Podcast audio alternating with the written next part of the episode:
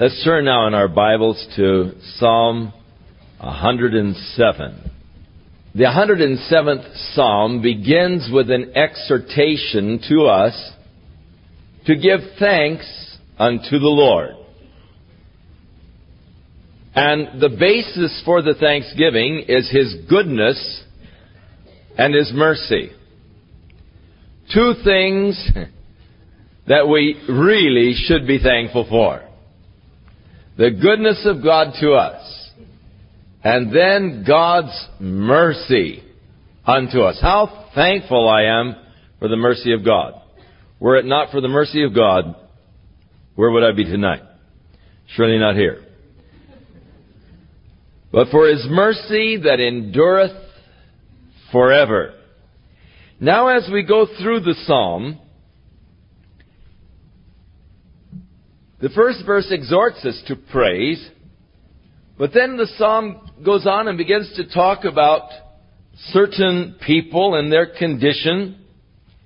And then we find the oft repeated phrase, in fact it's repeated about three times or four times through the psalm, Oh, that men would praise the Lord for his goodness and his wonderful works to the children of men. Oh, that men would really learn to just praise God for His goodness to us. I think that we reflect too little upon God because I really don't think that you can seriously reflect upon God without praising and without thanksgiving.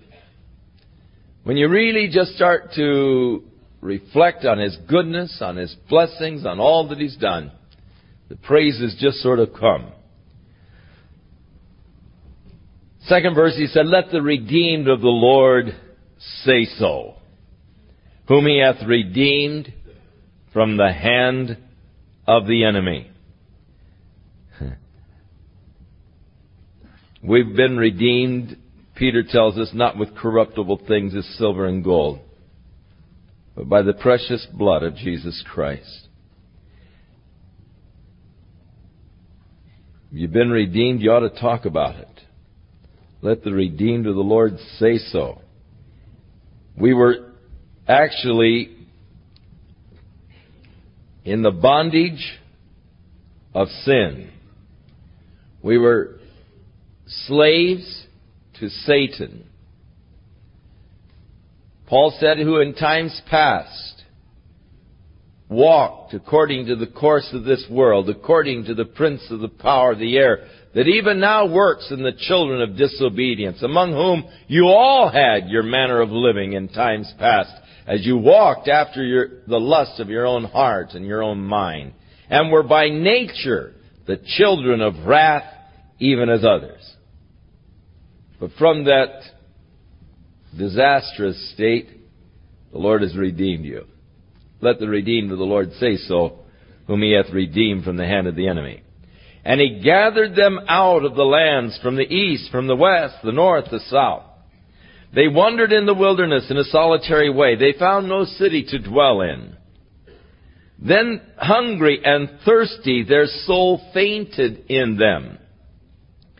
Then they cried unto the Lord in their trouble, and he delivered them out of all their distresses. So, he is describing really the condition of the nation of Israel. That God has gathered out of all of the lands the people who wandered after the dispersion, hungry and thirsty, their soul fainted in them.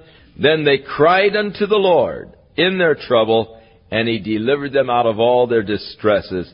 And He led them forth by the right way that they might go to a city of habitation. Oh, that men would praise the Lord for his goodness, for his wonderful works to the children of man. For he satisfieth the longing soul, and filleth the hungry soul with goodness. Now that goes back to verse 5, where it speaks of their condition. Hungry and thirsty, their soul fainted. Verse 9, For he satisfieth the longing soul, and filleth the hungry soul with goodness. The longing soul. The soul is the consciousness of man. And somehow there is a consciousness in every man that life must be something more than what I have yet experienced. Somehow I feel there's more to life.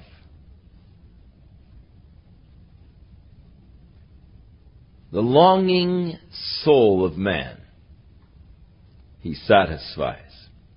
Now we start into the second strophe of this psalm as he begins to describe another group.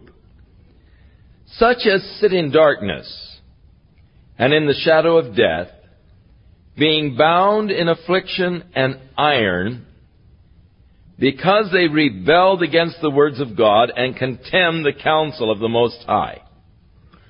So the second group he is talking about, a group who are bound in afflictions and irons. Men who are in real trouble, and the reason for their trouble, their rebellion against the words of God, their scorn for the counsels of God. How many times have we gotten into trouble when we rebelled against the counsels of God? I can do it my way. Just leave me alone, Lord. I'll go my own way. And I am trying to do my own thing, and it has led me into bondage so many times. Sometimes we wonder how in the world could I ever get in such a mess? It's because we rebelled against the words of God. We scorned his counsel. Therefore, he brought down their heart with labor. They fell down and there was none to help. Then, in this sad condition, they cried unto the Lord in their trouble Going back to verse 6, the first group who cried unto the Lord in their trouble, and he saved them out of their distresses. He brought them out of darkness and the shadow of death and break their bands in two. Now, the breaking of the bands in two, go back to verse 10, being bound in affliction and iron. God breaks the bondage that we experience. Oh, that men would praise the Lord for His goodness and for His wonderful works to the children of men, and then going back once again, for He hath broken the gates of brass and cut the bars of iron in sunder. Now he deals with another category, fools. Because of their transgression and because of their iniquities, are afflicted. We bring a lot of grief on ourselves. Their soul abhorreth all manner of meat. Now this to me is interesting because it seems to be describing a vegetarian. And it calls them fools.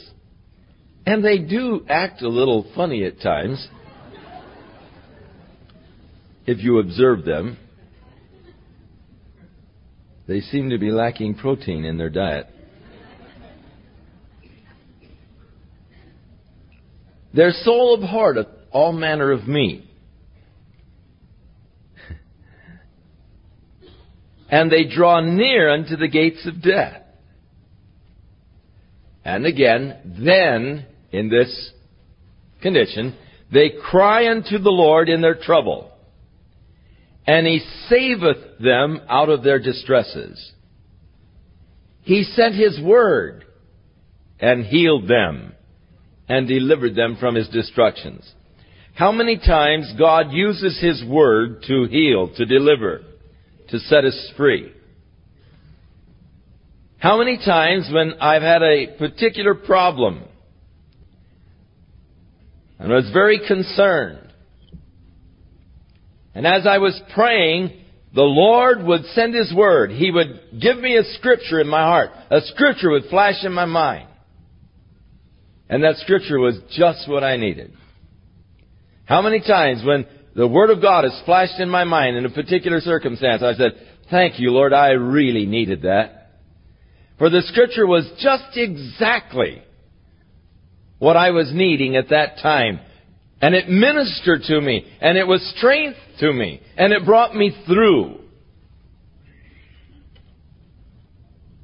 Oh, that men would praise the Lord for his goodness and for his wonderful works to the children of men.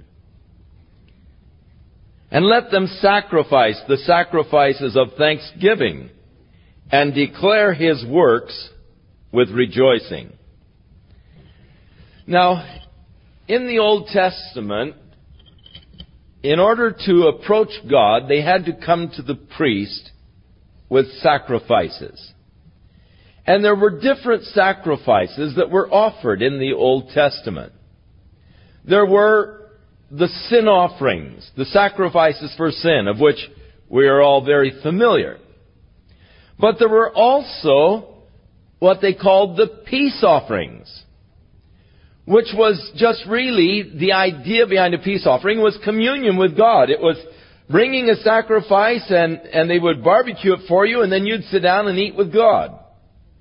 Part of it would be burned unto the Lord, uh, uh, uh His portion, and then you would eat your portion. And it was just a offering of, of communion. I want to just draw close to God and just sit down and have a meal with the Lord. And so you would offer a peace offering unto God. Then there was also the burnt offering sacrifices. And the burnt offering sacrifices were sacrifices of consecration unto God. God, I want to consecrate myself to you. And so I would offer to the Lord a burnt offering sacrifice, which was a sacrifice signifying my commitment of myself to God. So the different sacrifices that were offered. Now, we say, well, we're living now in the gospel of grace and Jesus sacrificed himself once and for all. Yes, as a sin offering. And that takes care of the sin sacrifice completely. But there are sacrifices of the New Testament that we are exhorted to offer unto God. Not animal sacrifices, but fruit sacrifices. Let us offer unto God the sacrifice of praise, even the fruit of our lips. And so, praising God becomes actually a peace offering. As through praise I come into communion with God, for the Lord inhabits the praises of His people. The sacrifice of praise and that of commitment of myself as I am worshiping the Lord and I just yield my life to Him. And so there are sacrifices of praise, and here the psalmist said, Let them sacrifice the sacrifice of thanksgiving and declare His work with rejoicing. We were talking with a group of people today and we were saying, we need to get together some night and just talk about the Lord and all of the wonderful things He's doing. Just spend an evening just getting together and talking about the goodness of God and the work of God and the blessings of God. What a profitable evening that would be as we just sit together and we just talk about, oh, you remember what the Lord did? Oh, isn't that glorious? And just rejoicing, you know, as you talk about the glorious works of God. There's an interesting thing when people get together to talk about the Lord, the Lord is always interested in it. He's interested in what you have to say about him, just like you're interested. If people talk about you, you want to know what they're saying and you get a chance, you know, you hear your name and you know how you tune in on your name and you, you know, you get real quiet and you listen, you know, to see what they're saying. Well, the Bible indicates that God does something like that too. It says, They that love the Lord spake often of him. And the Lord made a record of the things that they were saying. God kept the record. And in that day, they shall be accounted as jewels. God loves people to talk about Him. And so here, declare His works with rejoicing. Now we come into a fourth category of people, a fourth section of this song. And this is for the sailors. They that go down to the sea in ships, that do their business in great waters. These see the works of the Lord and his wonders in the deep. The ocean is always a marvel. I, I love, I'm a very water oriented person. I love the water. I love diving down and looking at the coral and the various fish and it's just the works of God. They see the works of the Lord, his wonders in the deep. For he commandeth and raiseth the stormy wind, which lifts up the waves thereof. They mount up to heaven. They go down again into the depths. And their soul is melted because of trouble. They reel to and fro and stagger like a drunken man. They're at their wits' ends. You ever been in a storm at sea? Huge waves, and then they cry unto the Lord in their trouble. And He brings them out of their distress. And He makes the storm a calm, so that the waves thereof are still. Then are they glad because they are quiet. So He brings them into their desired haven. The work of God bringing us into the desired haven. Beautiful. Now the psalm ends with just exhortations unto the, uh, again, uh, of praising the Lord for his works, and it begins to list many of the works of the Lord. Let them exalt him also in the congregation of the people and praise him in the assembly of the elders, for he turneth the rivers into a wilderness and the water springs into dry ground, a fruitful land into barrenness for the wickedness of them that dwell therein. He turneth the wilderness into a standing water and dry ground into water springs. And there he maketh the hungry to dwell that they may prepare a city for habitation and sow the fields and plant the vineyards which may yield the fruits of increase. He blesses them also so that they are multiplied greatly and he allowed not their cattle to decrease. Again they are minished and brought low through oppression, affliction, and sorrow, and he poureth contempt upon the princes, and causes them to wander in the wilderness where there is no way. Yet setteth he the poor on high from affliction, and maketh his families like a flock. The righteous shall see it and rejoice, and all iniquity shall stop her mouth. Whoso is wise and will observe these things, even they shall understand the loving kindness of the Lord. So, the final verse is just sort of a conclusion to the psalm, saying that whoever is wise and will observe these things, what things? Praising, thanksgiving. Even they shall understand the loving kindness of the Lord. Psalm 108, the psalmist declares, O God, my heart is fixed. I will sing and give praise even with my glory. And then he calls for praise unto the Lord with the psaltery and the harp, a couple of instruments, praising the Lord in music. I myself will awake early. I will praise thee, O Lord, among the people. I will sing praises unto thee among the nations. For thy mercy is great above the heavens. Again, why do I praise God? Well, here I praise the Lord again for his mercy. As high as the heavens are above the earth, so high is his mercy over those that fear him. Also praise that thy truth reacheth unto the clouds. Further praise, be thou exalted, O God, above the heavens, and thy glory above all the earth, that thy beloved may be delivered. Save with thy right hand and answer me. God hath spoken in his holiness. I will rejoice. I will divide Shechem and mete out the valley of Succoth. Now here is David talking, and he's talking about how God is going to give him victory and possessions. Dividing Shechem, meting out the valley of Succoth. Gilead is mine. Manasseh is mine. Ephraim also is the strength of mine head. Judah is my lawgiver. Moab is my washpot. And over Edom will I cast out my shoe. Over Philistia will I triumph. Who will bring me into the strong city? Who will lead me into Edom? Wilt not thou, O God, who hast cast us off, and wilt not thou, O God, go forth with our host? Give us help from trouble, for vain is the help of man.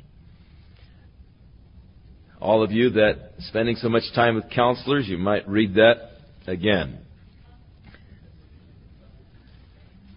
seeking the Lord for help. And a wise counselor will always just point you to the Lord because He is the only one that can truly help you. I will lift up mine eyes unto the hills. From whence cometh my help? My help cometh from the Lord who made the heavens and the earth.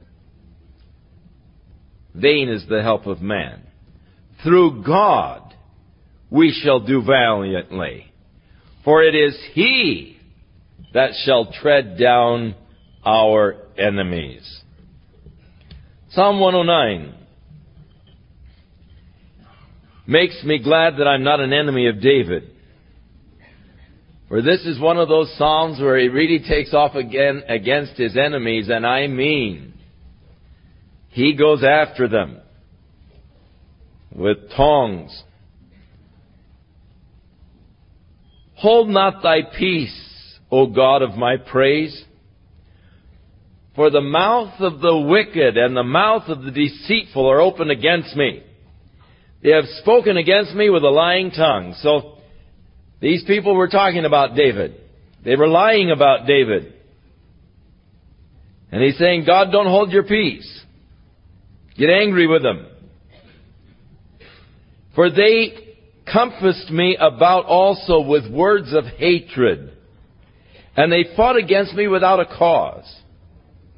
For my love, they are my adversaries, but I give myself unto prayer. Oh, what wisdom there is in verse 4. I've loved them, that they, but they've become my adversaries, and so I will give myself unto prayer. Rather than striking out against them in kind, rather than trying to get vengeance myself, rather than getting involved, how much better if I will just give myself to prayer?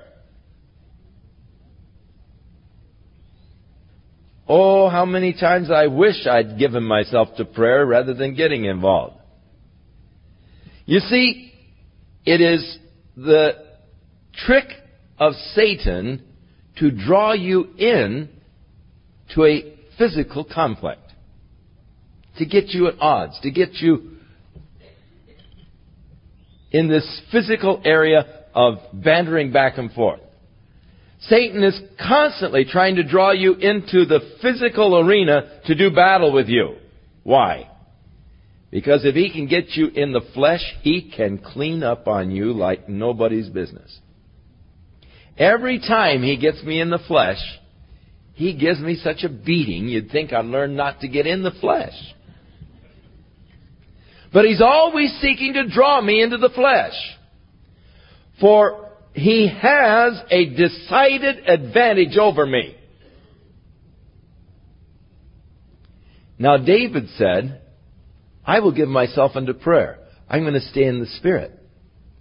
Oh, how important that I stay in the Spirit because in the Spirit realm, I have a decided advantage over him. For you see, he was defeated at the cross. And if I can just stay in the Spirit, I can just wipe him out with the victory of Jesus Christ upon the cross. And prayer is actually the big guns of the Spirit by which I can defeat the enemy. Now, the world is filled with spirits. And spirits have a decided advantage over us in many ways. For spirits are not bound by the time, space, material things by which we are bound. As we've gathered together here tonight, there are many spirits that have gathered here also. A lot of angels around the place tonight. Because they're very curious at the work that God has done in your life. And they desire to look into it. Peter, in talking about the grace and the goodness of God towards us, he said, which things the angels desire to look into. And if he has given his angels charge over thee to keep thee in all thy ways, to bear thee up, lest at any time you dash your foot against a stone, that means the angels are here tonight. You know, they're watching over you. They'll be watching over you as you go home tonight. But there are also other spirits that are here tonight. Spirits that are antagonistic to you as a child of God, seeking to bring hurt and harm. And in the spirit realm, there is a real warfare that is going on. You remember when Daniel decided to fast and pray and wait upon God. After 21 days, the angel came and said, Daniel, you know, 21 days ago when you started this fast, God sent me down here to bring you the answers, but man, that prince of Persia got hold of me, talking about Satan, and he took me captive and he held me for 21 days until Michael, that great prince, came and set me free. But now I'm come to tell you the things that the Lord wants to reveal unto you, the things that you had upon your heart. God dispatched me. There was a warfare. I got captured for a while until Michael came. There's a, there's a fierce warfare going on in the spiritual realm. But, that warfare was climaxed at the cross. In that, on the cross, Jesus defeated the spirit forces of Satan and darkness. In Colossians chapter 2, we are told that he triumphed over the principalities and powers, which are names for spiritual entities, spiritual forces. He said he triumphed over them through the cross, making an open display of his victory as he triumphed over them in the cross. So that Satan is a defeated foe, so that if I stay in the spiritual realm, I have a decided advantage over Satan because he was defeated at the cross and I can come against him in the power of the victory of Jesus Christ. And he's got to back down. He's got to back down. He was defeated at the cross. Now, these spirit forces, as I say, are not restricted to time and space and material obstacles as are we. Therefore, they have a decided advantage over us. Some of the spirits that are here tonight visiting with us in this service could quite possibly have been over a few moments ago watching the Syrian troops at the border of Jordan to see if anything was going to happen tonight. When was, nothing was going to happen, they decided, come on over, let's go to Calvary Chapel and see what's happening there tonight, you know. And as fast as you can think it, because they are not bound by despite the time space limitations as we are, as fast as you can think it, they were here. You see, they can, they can get around really in a hurry. And if things get boring here, they might head for China or something, see what's going on there tonight or tomorrow morning, which over there. Now, when we came in tonight, we came in through the doors. Hopefully. but the spirits that are here, they came through the ceiling or through the walls, or actually, if they were in China, they may have just made a shortcut and come right through because they are not restricted by material obstacles. They are able to pass through. Now, it is difficult to fight with an enemy that you can't see, that can only bring spiritual pressures, that you can only feel, but without being able to see them, it's extremely difficult to fight against them. But we have spiritual weapons. The Bible said the weapons of our warfare are not carnal. They're not fleshly. But they are mighty through God to the pulling down of the strongholds of the enemy. And the big gun in a spiritual warfare is prayer. And it is interesting because the prayer itself takes on the nature of a spirit in that the prayer does not become restricted to time or space or material. So that we can pray here tonight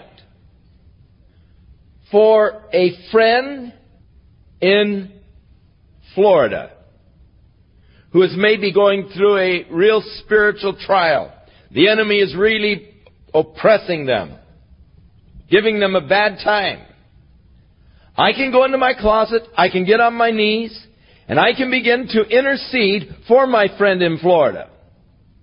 And as I pray for them, my prayer takes on the nature of a spirit in that it goes immediately to Florida, right into the home where they are, and begins to do business for God right there in their house, driving back the forces of darkness binding the forces of the enemy, and releasing God's work in their lives. Doing spiritual battle. And so God has given us weapons whereby we have a decided advantage over the enemy. But whenever he gets you into the flesh, then he has the advantage. And Satan is always trying to get us into the flesh for that reason.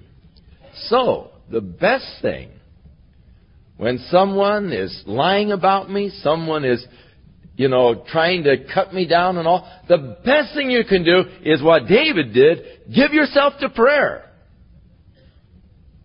Don't get into the physical. You'll only get wiped out. But retreat into prayer. And man, you can blast them to pieces and they don't even know where it's coming from. As you enter into the spiritual warfare, and you do battle in the Spirit through prayer. Oh, the change that you can bring in the lives of people. Several years ago, there was a United States Senator from Missouri, very popular senator. He had a very keen mind, and he was sitting in the Senate in Washington during a specially busy session. His wife was in a prayer group with some ladies in their home state in Missouri. And her husband, because of his popularity, was actually being considered as a possible candidate for the presidency of the United States. One day, she and a group of the ladies at the prayer meeting decided that they were going to band together to pray for her husband's salvation. A brilliant man, but he was an atheist.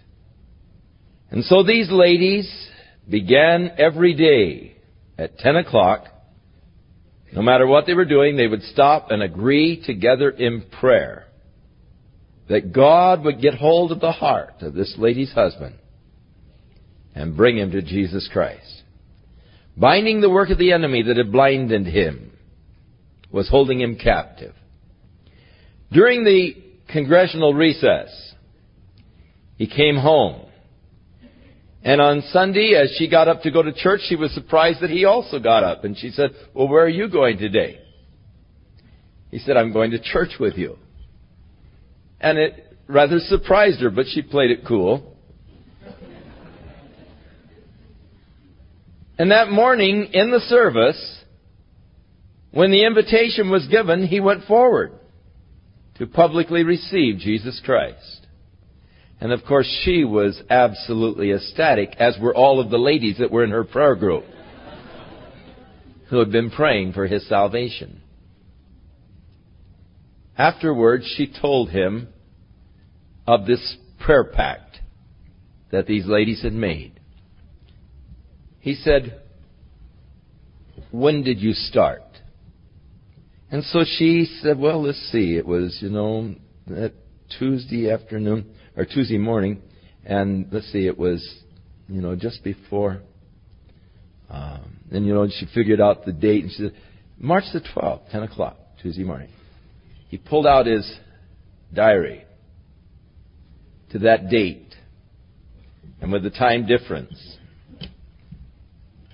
He said, Though I am sitting here in the Senate, in his diary, and there's debate going on, suddenly I have become conscious of a great need in my life for God. Spirit force, the spirit power by which lies can be changed. I will give myself, the psalmist said, unto prayer, the wisest thing you can do. Now, I don't really believe that you should give yourself to prayer as the psalmist did. For he, he says in verse 5 concerning the wicked and his enemies, they've rewarded me evil for good and hatred for my love. Therefore, Lord, set a wicked man over him. Let Satan stand at his right hand. When he shall be judged, condemn him. And let his prayer become sin.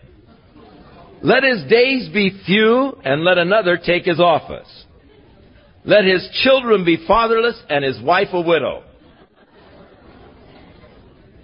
Let his children continually be vagabonds and beg. Let them seek their bread also out of their desolate places. Let the extortioner catch all that he has, and let the stranger spoil his labor. And let there be none to extend mercy unto him, neither let there be any favor for his fatherless children. Let his posterity be cut off, and in the generation following let their name be blotted out. Let the iniquity of his fathers be remembered with the Lord, and let not the sin of his mother be blotted out. Let them be before the Lord continually, that he may cut off the memory of them from the earth. Because that he remembered not to show mercy, but persecuted the poor and the needy man, that he might even slay the broken in heart. As he loved cursing, so let it come unto him. As he delighted not in a blessing, so let it be far from him. As he clothed himself with cursing like with a garment, so let it come into his bowels like water and like oil into his bones. Let it be unto him as a garment which covers him and for a girdle wherewith he is girded continually. Let this be the reward of my adversaries from the Lord and of them that speak evil against my soul. Boy, he's really out for blood. How far this is, of course, from the teachings of Jesus in the New Testament, who said, Bless those that curse you. Do good unto those that despitefully use you. But this is David and this is what I feel many times when someone's done me wrong. I, I feel, Lord, you know, give him one. So though I can identify with the prayer, yet I realize that this is not the new nature in Christ of forgiveness. Realizing how much God has forgiven me, I also and to forgive. Now, let another take his office. Verse 8. In this first chapter of the book of Acts, after Jesus had ascended into heaven and the disciples were meeting together in Jerusalem waiting for the outpouring of the Holy Spirit, Peter said to them, You know, it's necessary that we get someone to take Judas's place who by transgression fell. For he said, the scripture said, let another take his bishopric. And Peter is quoting this particular psalm, verse 8, let another take his office, and he applies it unto Judas Iscariot. And as you read David's vilification against this traitor, the man who lied against him and all, Satan standing at his right hand, condemned and all. There is a shadow of Judas behind it. Now, David prayed that for his enemies, but now he's praying for himself in verse 21, and he sure changes the tune. But for me, O God, the Lord, do for me for thy name's sake, because thy mercy is good, deliver me. For I am poor and needy, my heart is wounded within me. I am gone like the shadow when it declineth, referring to the sundial. I am tossed up and down as a locust. My knees are weak through fasting, and my flesh faileth of fatness. I'm skinny and weak. I became also a reproach unto them when they looked upon me, they shaked their heads. And if you go over there today, you'll see them when they're fighting with each other or talking with each other. They just shake their heads violently as they're yelling at one another. Help me, O Lord my God. O save me according to thy mercy, that they may know that this is thy hand, that thou, Lord, hast done it. Let them curse, but you bless. When they arise, let them be ashamed, but let your servant rejoice. Let my adversaries be clothed with shame, and let them cover themselves with their own confusion as with a, ma- a mantle. And I will greatly praise the Lord with my mouth. Yea, I will praise him among the multitude. For he shall stand at the right hand of the poor to save him from those that condemn his soul. Interesting psalm. Psalm 110. The Lord said unto my Lord, Sit thou at my right hand until I make thine enemies thy footstool. This immediately gives to us the indication that this is one of those messianic psalms, or a psalm concerning the Messiah that has its fulfillment in Jesus Christ. And this first verse of the psalm is quoted in Hebrews as referring to Jesus Christ.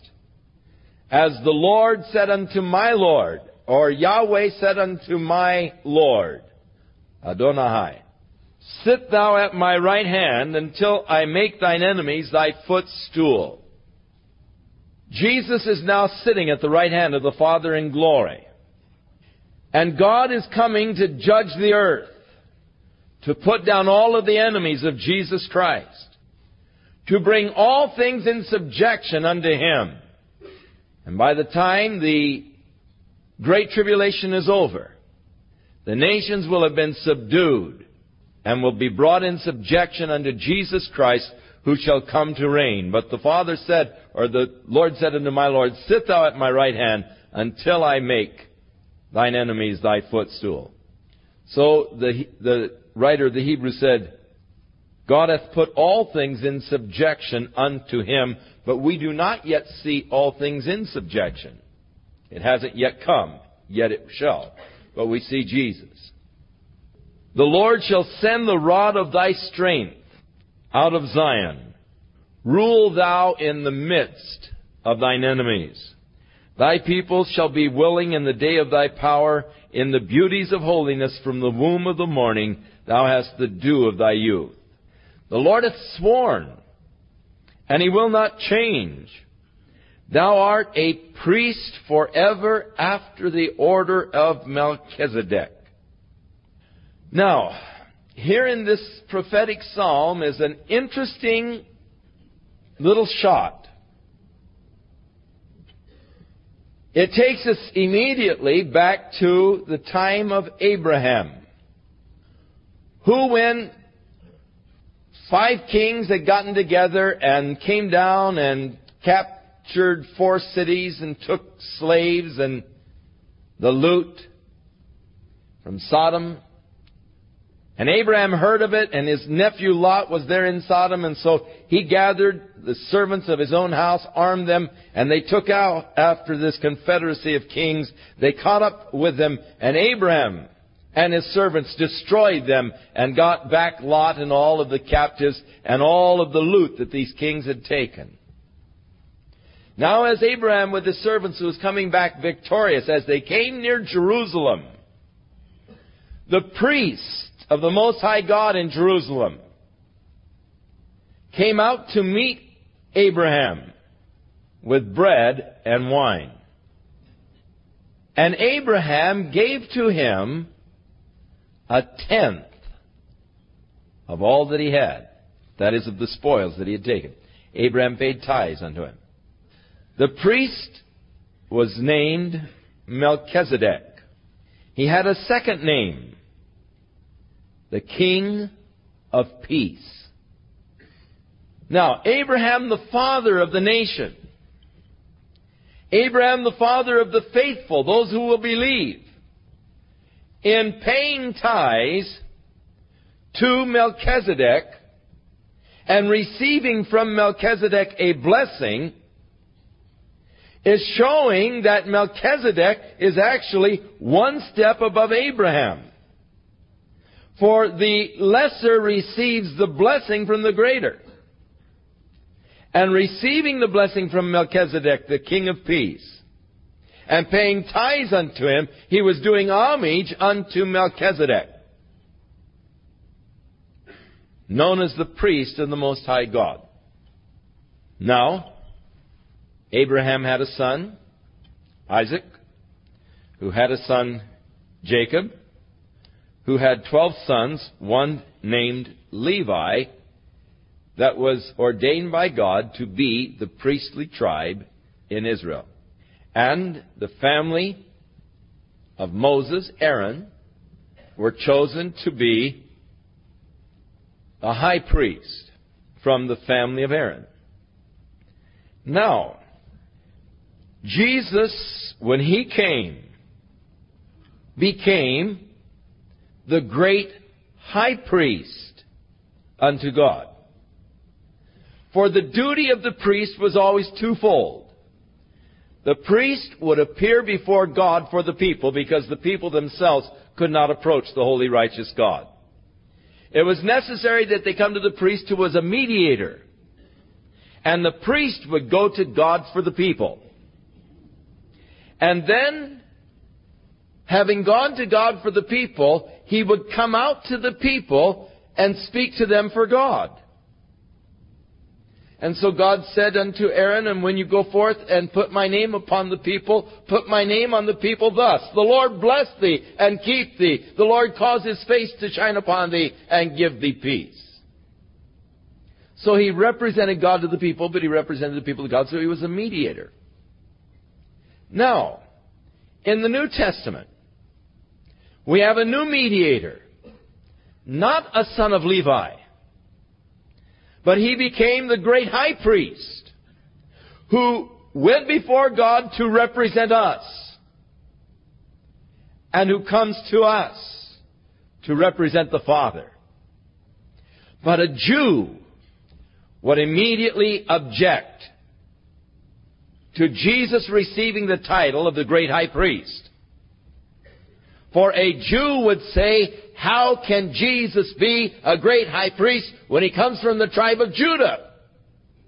The Bible doesn't say anything about Judah being the priesthood, but speaks of Levi and the priesthood in Levi. Therefore, how can Jesus be the high priest coming from the tribe of Judah? And this is how that difficulty is solved.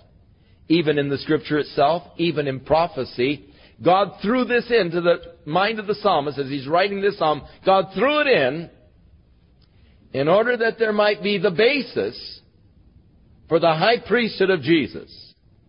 For thou hast sworn and will not repent.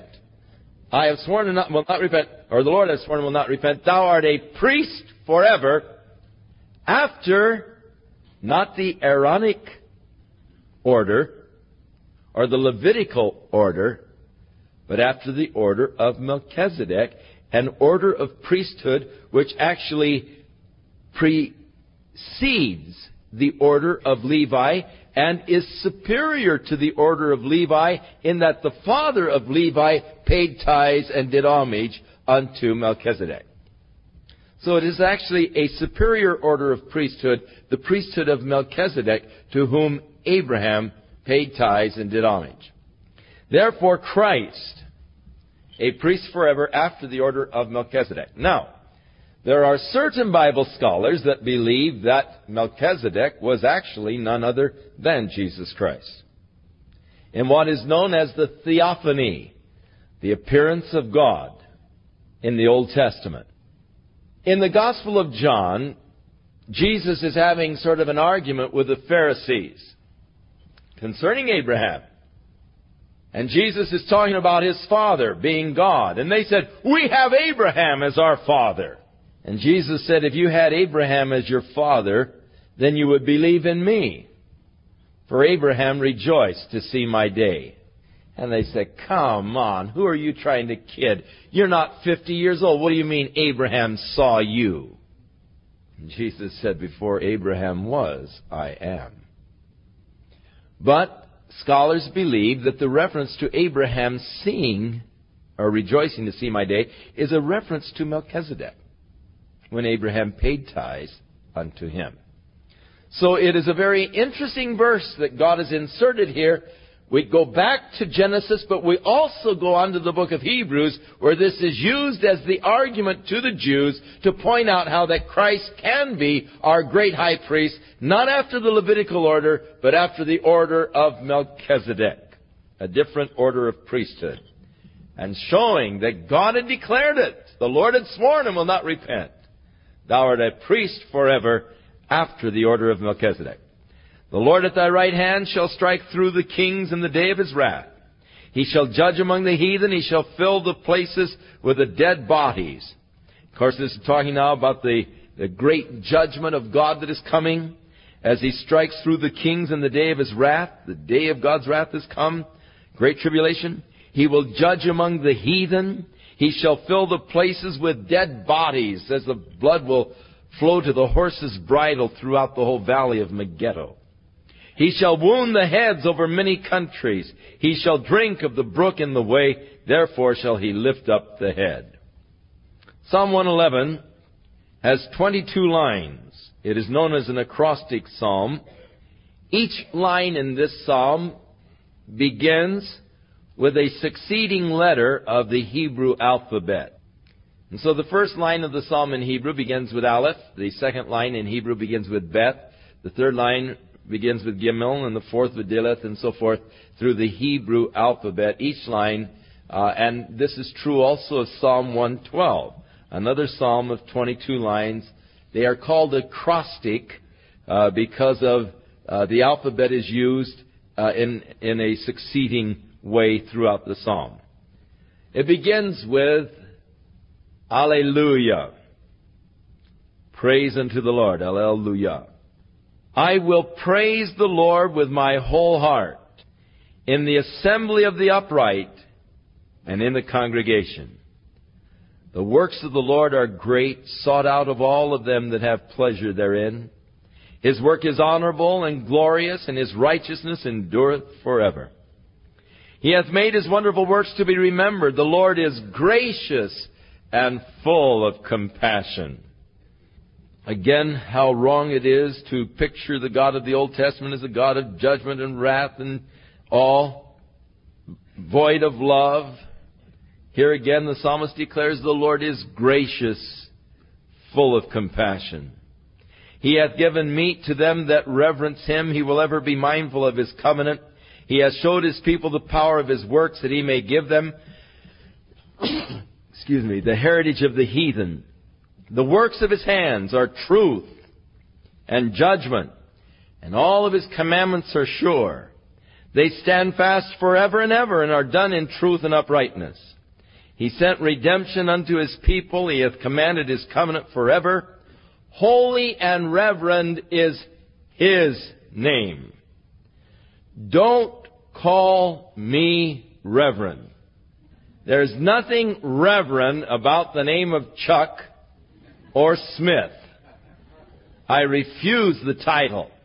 It is used in the scripture only of the name of the Lord. To me, it would be almost blasphemous to tag that title onto me or onto my name. In fact, I don't like any title. But I always wonder about the person who tacks a reverend on his signature when it is a title that is ascribed only to that holy name of Yahweh. That is the name that is reverend or to be reverenced. But man, in seeking the honor of man and the glory from man, takes that title to himself because he wants man to, you know, give him prestige and glory and honor. And so, somewhere along the line, back in history, ministers began to take the tag of Reverend so and so. Reverend and then their name.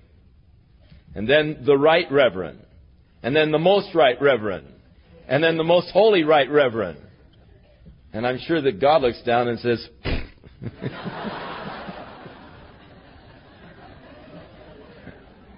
No, he doesn't say that, honey.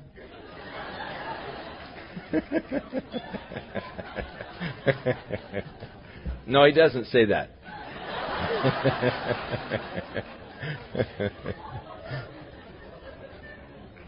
but I'm sure he's disgusted with it, however, he expresses his disgust. that men should seek to exalt their name. Oh, God, help us. Let us exalt the name of Jesus. God has given him a name that is above all name. That at the name of Jesus every knee shall bow, every tongue shall confess. But as far as man, we're all dust, we're all flesh, we're all corrupt. And titles by which men try to elevate themselves above others are a curse. They're a sign of pride, and reverence, is a sign of spiritual pride, which is the worst kind ever. Holy and reverend is his name. Whew. For any man to take the title of reverend, there's got to be something wrong with his theology. The fear of the Lord, or the reverence of the Lord, and actually the word fear is reverence. The reverence of Yahweh. You see, holy and reverend is his name, and the reverence of Yahweh is the beginning of wisdom. A good understanding have all they that do his commandments. His praise endureth forever. Now, let me say this. I believe that there are many men who have taken the title of reverend in, in sheer ignorance. I mean, I don't think that they are really trying to exalt themselves. Or every man that signs that reverend, you know, whoever, is trying to exalt himself and has a pride problem.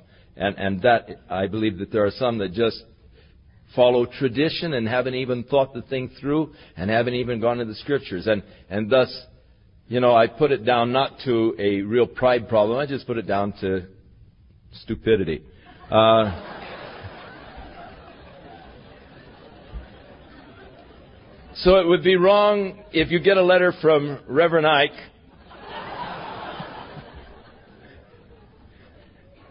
What is so reverent about the name Ike, pray tell?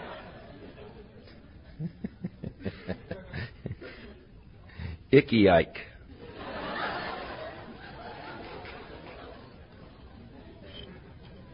we better move on into Psalm 112. Again, it begins with the Hebrew, Alleluia. Blessed is the man that reverences Jehovah. Again, the man who reverences God, not the man who reverences the, you know, a guy standing up in front or a guy with a black robe or whatever, but a guy who reverences God. That's the blessed man. That's the happy man. That delights greatly in his commandments. David said, whose delight is in the law of the Lord, and in his law doth he meditate both day and night. David said, Oh, blessed or oh, happy is the man who delights in the law of the Lord and in his law meditates day and night, for he'll be like a tree. All right, now here again. Happy is the man who delights greatly in his commandments. This man, his children, will be mighty upon the earth. The generation of the upright will be blessed. Wealth and riches shall be in his house.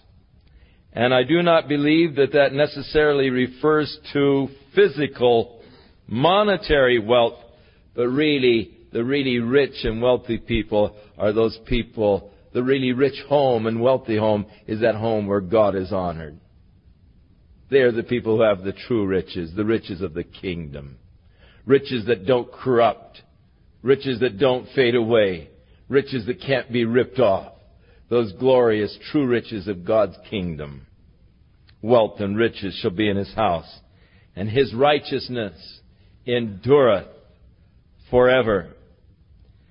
Unto the upright, he rises as a light in the darkness would be a better translation.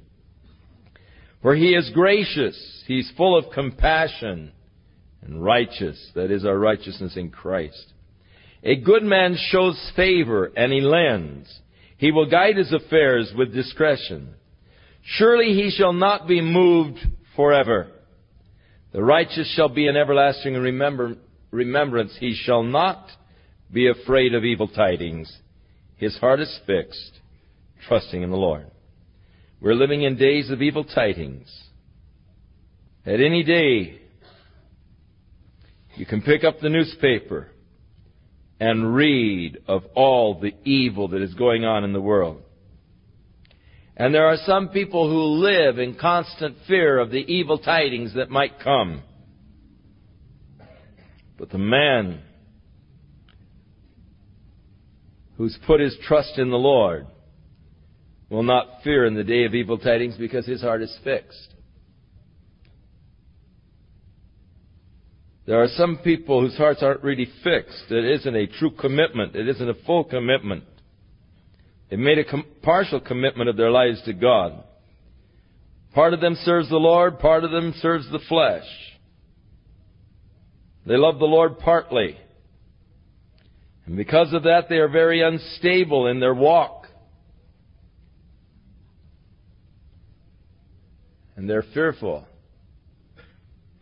But the man who has fixed his heart, trusting in the Lord, I know that come what may, the Lord is with me.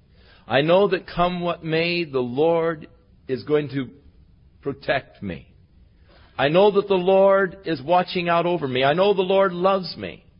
I may not understand what's happening and the circumstances surrounding my life, but I know that God loves me and I know that God's going to see me through. I know that God has allowed it for a purpose. I know that it would not have happened unless God had allowed it to happen. And because He allowed it to happen, He has a purpose in its happening, and thus He's going to bring good out of it, though I may not see it now.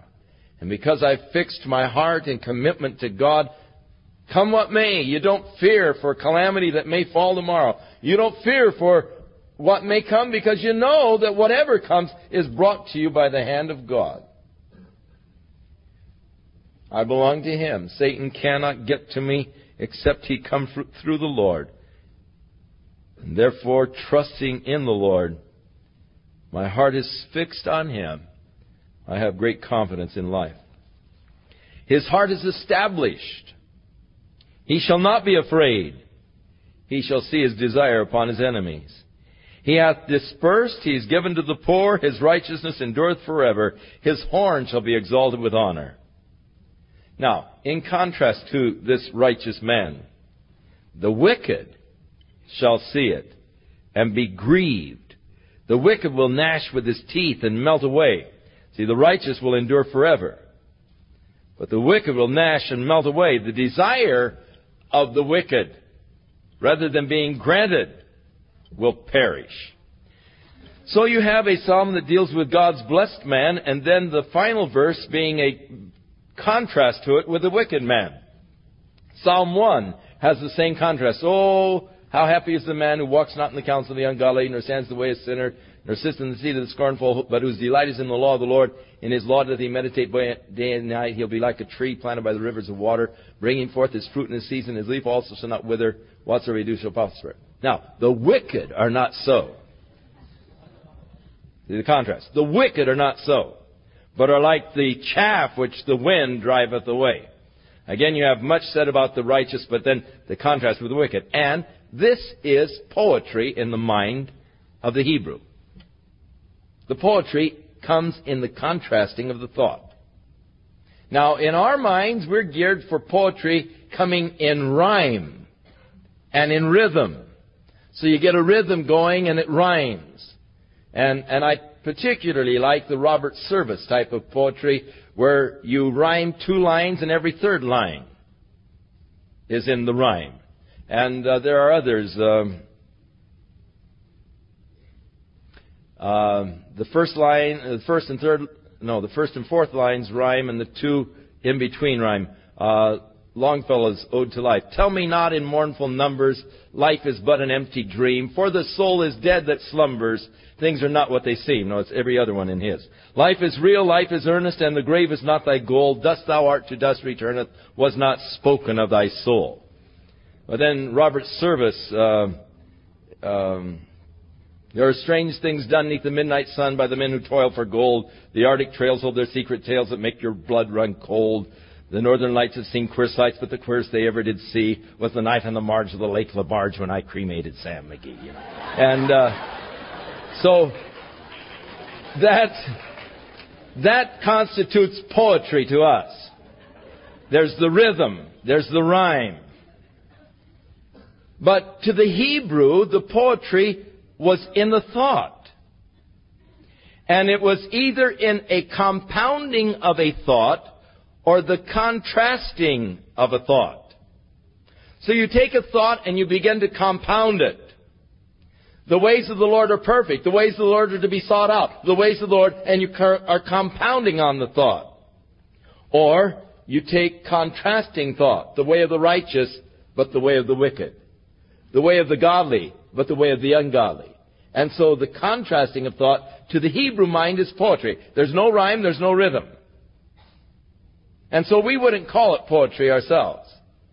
But to them, that is what constitutes poetry, not the rhyming of a sentence, or, or not the rhythm, but the, the thought itself. They find the beauty of poetry in the thought itself. So after all of these things about the blessed man, then you get the contrast in the final verse, but the wicked shall see it, and in contrast to the righteous, he will be grieved. He'll gnash with his teeth. He'll melt away. He'll perish. Psalm 113 begins and ends with hallelujah. Praise ye the Lord. Praise, O ye servants of the Lord. Praise the name of Yahweh. Blessed be the name of the Lord, or blessed be the name Yahweh, from this time forth and forever evermore. From the rising of the sun unto the going down of the same, Yahweh's name is to be praised. So you see, again, here's the compounding of thought with, with poetry. Uh, the, the compounding of the idea of praising the Lord. Blessed be the Lord from the rising of the sun and so forth. And this to them is beautiful poetry because you're compounding the thought and the idea. Yahweh is high above all nations, His glory above the heavens. And again, even in that, the contrast, above the nations, above the heavens. Who is like unto Yahweh our God who dwells on high, who humbles himself to behold the things that are in heaven and in the earth? He raiseth up the poor out of the dust, he lifts the needy out of the dunghill, that he may set him with princes, even with the princes of his people.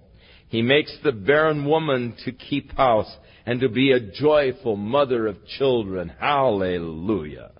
And so the psalmist, uh, just exulting over God. Now, Psalm 114 is a little psalm that calls the deliverance of the, recalls the deliverance of the children of Israel out of the bondage of Egypt. When Israel went out of Egypt and the house of Jacob from the people of strange language, Judah was his sanctuary and Israel his dominion. The sea saw it and fled, that is, the Red Sea, which parted for them. Jordan was driven back. The waters of Jordan were stopped that they might come into the land. The mountains skipped like rams and the little hills like lambs. There were earthquakes. Actually, Jordan, the, the walls of Jericho destroyed by earthquakes and so forth. The mountains skipping like rams, the little hills like lambs. And then the psalmist, now recalling, you know, the sea and the Jordan and the mountains, he said, What ailed you, O thou sea, that you fled? Thou Jordan, that you were driven back? Ye mountains, that you skip like rams, and you little hills like lambs. Tremble, thou earth, at the presence of the Lord, at the presence of the God of Jacob, which turned the rock into a standing water, the flint into the fountain of waters, a reference to the flinty rock that Moses struck from which God gave them water in the wilderness. Psalm 115, Not unto us, O Lord, not unto us, but to thy name give glory here again, we have the same idea. Don't reverend me. Not unto us, Lord, not unto us, but to thy name. Let there be ascribed glory and reverence and all.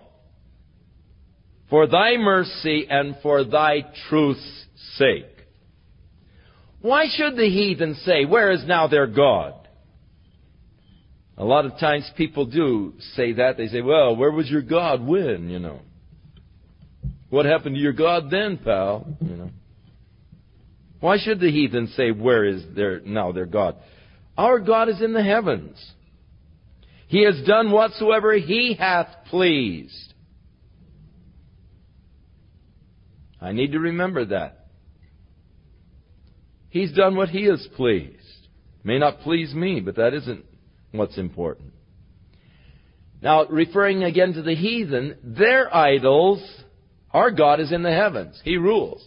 But their idols are silver and gold. They are the work of men's hands. They have mouths, but they speak not. They have eyes, but they can't see. They have ears, but they can't hear. They have noses, but they don't smell. They have hands, but they cannot handle. They have feet, but they cannot walk, and neither do they speak through their throats. They that make them are like unto them, and so is every one that trusteth in them. Now, here is a philosophy expressed by the psalmist that is extremely profound. As he observes the heathens and their gods. And the first observation that he makes is that men have a tendency to make their own God. Men has an innate desire to worship. And having this innate desire to worship, having to worship something, men make their own gods. But when a man makes a god, he makes his god like himself. So that my god is in reality a projection of myself. So, in truth, I am actually worshiping myself. Self worship. For he notices that when they make their gods, they carve mouths. They carve eyes. They carve ears. They carve feet and hands. Why? You carve hands on your little God because you have hands. Why do you carve a mouth? Because you have a mouth. Why do you carve ears? Because you have an ear. When we were over in New Guinea, the missionaries told us of a tribe of people who have a congenital hip dislocation. And this whole tribe of people, it's a congenital thing, they all have a deformity of their right leg, which is shorter than they're left through this congenital hip problem. And they said that all of the little gods that this particular tribe carve out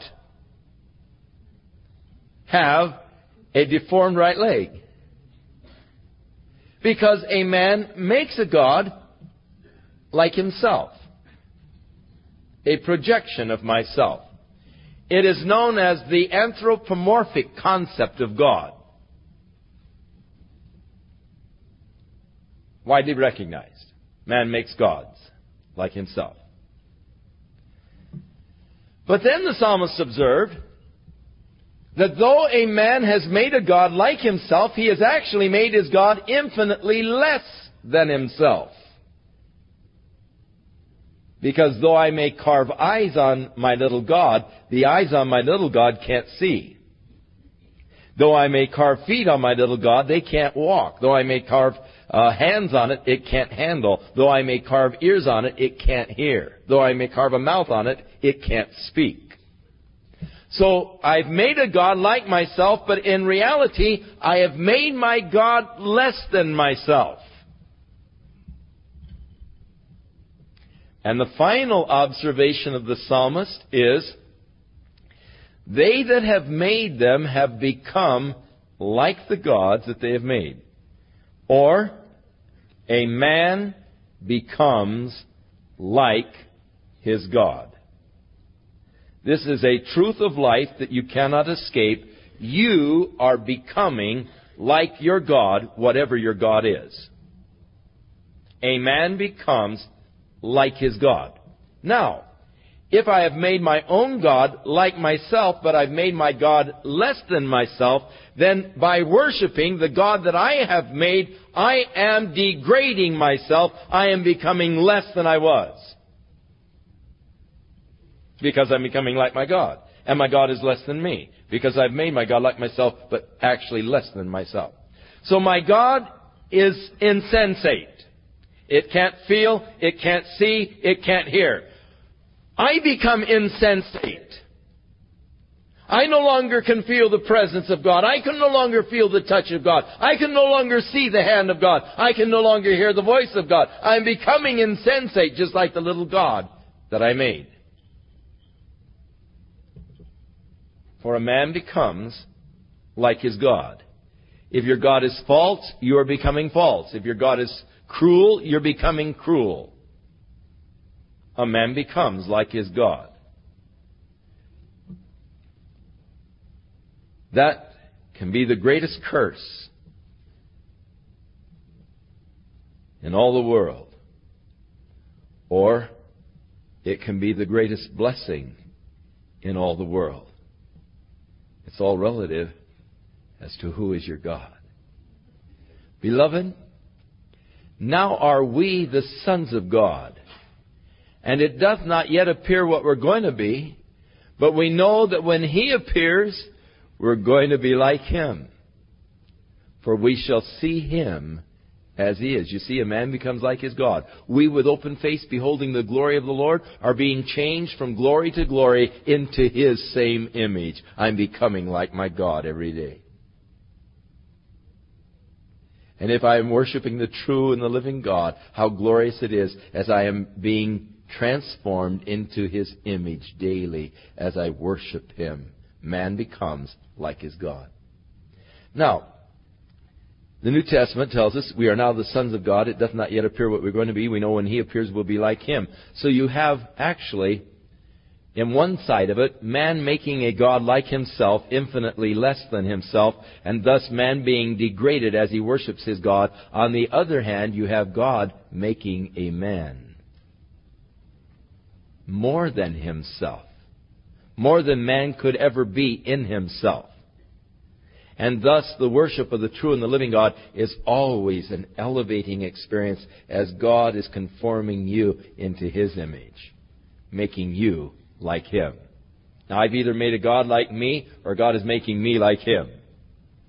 You're in one of the two. You're either on the path down or the path up. Every man has a God. Uh, don't believe a man who says, I'm an atheist.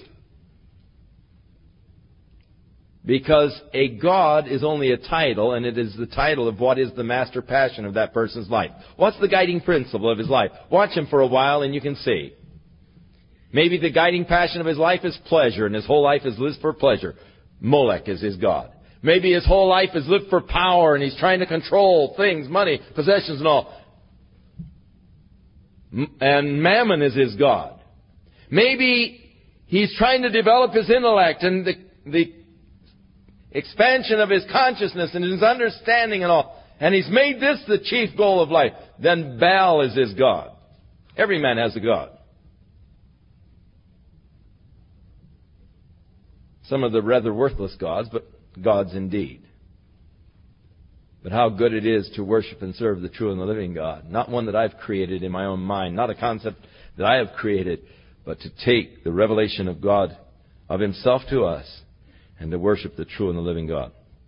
So interesting observations from the psalmist here concerning the heathen and their gods. O Israel, trust thou in Jehovah, for he is your help and your shield. O house of Aaron, trust in Jehovah, he is your help and your shield.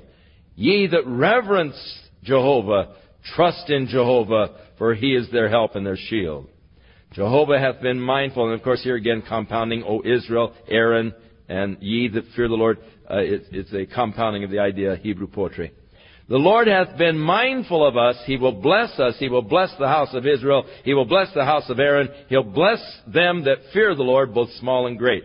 Same uh, compounding with the blessings now. The Lord shall increase you more and more and your children. You are blessed of the Lord which made heaven and earth. The heaven, even the heavens, are the Lord's, but the earth hath he given to the children of man. The heavens were the Lord's, but God gave the earth to man, but man blew it and gave it to Satan. And Satan now possesses the earth. But Jesus came to redeem the earth back to God, and before long he's going to take and claim that which he purchased. And I can hardly wait. The dead praise not the Lord, neither any that go down into silence. Now this is one of those proof texts for uh, soul sleep, but I don't have to, time to go into it tonight. We'll go into it when we get to Ecclesiastes. Uh, where the scripture definitely teaches that there is a consciousness. This is the psalmist expressing a thought of his own mind. Uh, and it is much like Job, where God said, What are you, you know, what are you talking about death? You haven't been beyond the gates of hell. You don't know what's there. And you're talking out of your head. And so here the psalmist is speaking of things which are not in keeping with the whole body of Scripture, which tells us of of the state of the dead, and especially the words of Christ. But we will bless the Lord from this time forth forevermore. Hallelujah. May the Lord be with you now and fill you with his love. And may he guide you through this week. Entering into that time of the year, where pressures always increase, as we prepare to celebrate the pagan holiday of Saturnalia in our own Christianized form. May God protect you from the crass commercialism